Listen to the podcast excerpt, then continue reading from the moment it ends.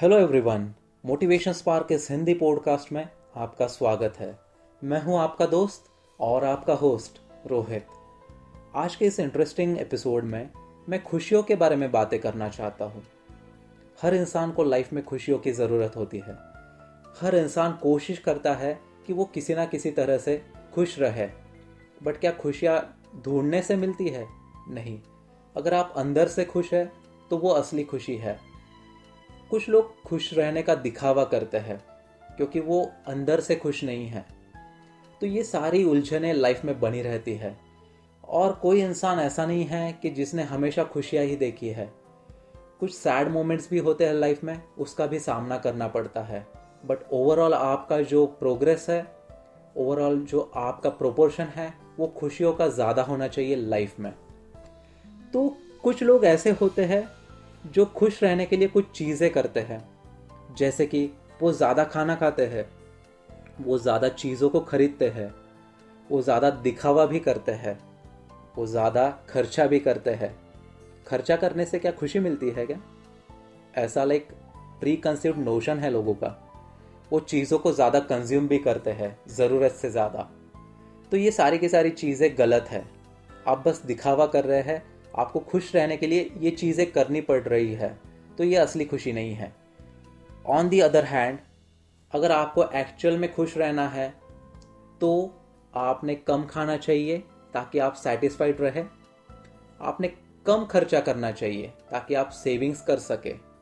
आपने कम चीज़ों को खरीदना चाहिए, जितनी ज़रूरी है, उतना ही आपने बाय करना चाहिए।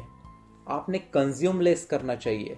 और आपने सबसे ज़्यादा जो करना है, वो प्रोड्यूस ज़्यादा करना है। किसी को आप कुछ दे सकते हैं तो वो दुनिया की सबसे बड़ी खुशी है। तो ये अगर आप करते हैं तो आप एक्चुअल में खुश रह सकते हैं।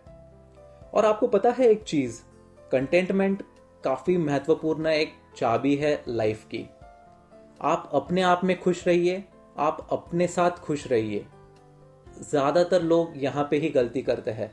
वो खुद के साथ ही खुश नहीं है और खुद में ही खुश नहीं है। वो एक्सटेरियरली खुशियों को ढूंढ रहे हैं। दोस्तों, खुशियाँ बाहर ढूँढने की ज़रूरत नहीं है। खुशियाँ हमारे अंदर है। हम चीज़ों को कैसे देखते हैं, उसमें हम खुशियों को ढूंढ सकते हैं। और देखिए, वो एक इंसान होता है जो खुश रहने के लिए या फिर खुशी मनाने के लिए लॉटरी के टिकट्स खरीदते रहता है। बट जब हमेशा लॉटरी नहीं लगती है, तब उतना ही वो निराश होता है। तो आपको डिसाइड करना है कि आप खुश कैसे रहना चाहते हैं। और पता है, जो ट्रू हैप्पीनेस होता है, वो काफ़ी सिंपल होता है। आपको कुछ ज़्यादा दिखावा करने की ज़रूरत नहीं पड़ती है। आप अपने आप में ही खुश है। आप एक काफ़ी सिंपल लाइफ जीते हैं। आप सेटिस्फाइड है। ये असली खुशी है। और खुशियाँ कब मिलेगी? जब आप एक सक्सेसफुल पर्सन है। और सक्सेसफुल पर्सन की एक स्टोरी होती है। उसमें कांस्टेंट एडेप्शन होता है।